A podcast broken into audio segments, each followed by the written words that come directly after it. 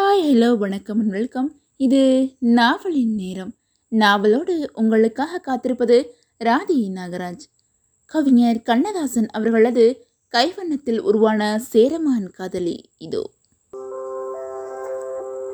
அத்தியாயம் பதினேழு. இது கொங்கு நாடு. பச்சை பாவாடை கட்டி வெண்மையும் கருமையும் கலந்து தாவணை போட்டது போல் அழகாக நிற்கும் மலைமுகடுகள். இனிய வாசத்தோடு அதிலிருந்து பிறந்து வரும் இளங்காற்று.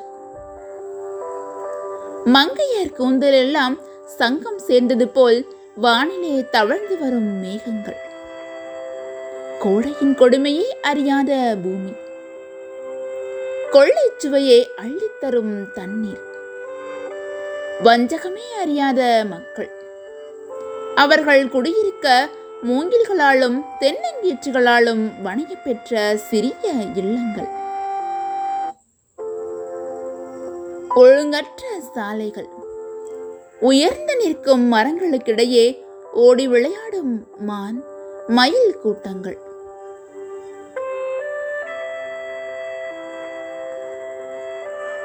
துறவு பூண்ட இளங்கோவடிகள் உதகை முதுகில் ஏறி இறங்கி தங்கி இருந்ததாக சொல்லப்படும் கொங்கு நாட்டின் தலைநகரம் இதுதான்.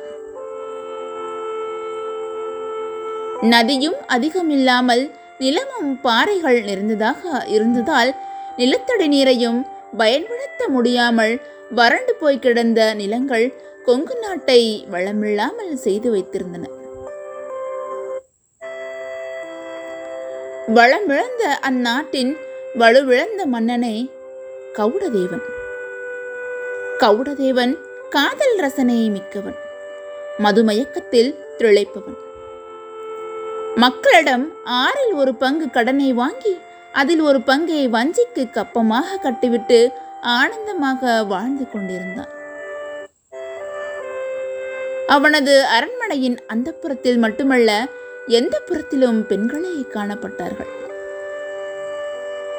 இளம் வயதில் முறை தவறி ஒரு பெண்ணை நாடும் உள்ளம் வயது ஆக ஆக பல பெண்களை நாடுகிறது.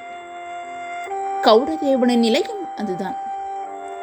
போரை பற்றிய சிந்தனையே இல்லாததால் அவன் காதற் போரிலே காலம் கழித்தான்.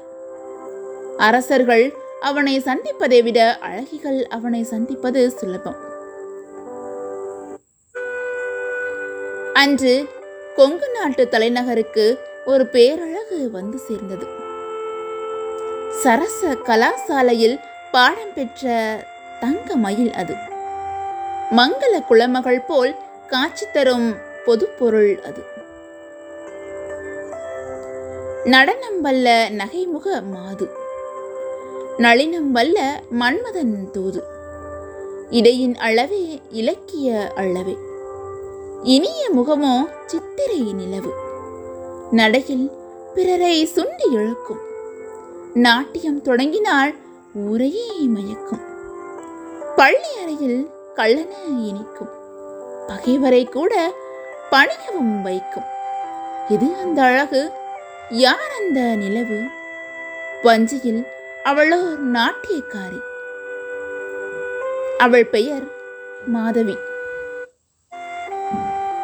சிலம்பு பிறந்த பின் சேர நாட்டு நாட்டியக்காரிகள் மாதவி என்று பெயர் வைத்துக் கொள்வது வழக்கமாயிற்று. பின்பு அது குலமகளிடையேயும் பரவிற்று. ஆனால் அந்த மாதவி ஒரு விலைமகள்.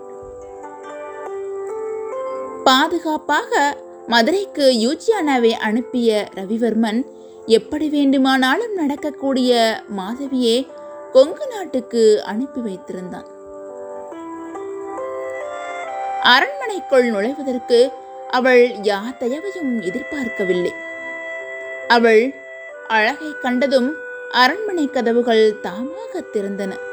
அந்த புற கதவுகள் தாமாக வழிவிட்டன.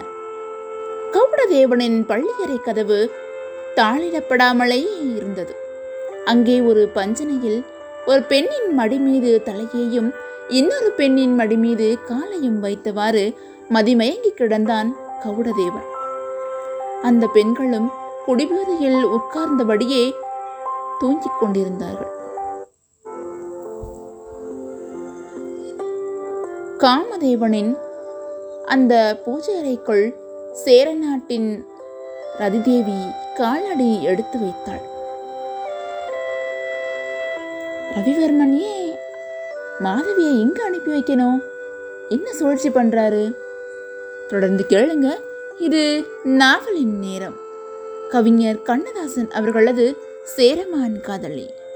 நன்றி வணக்கம்.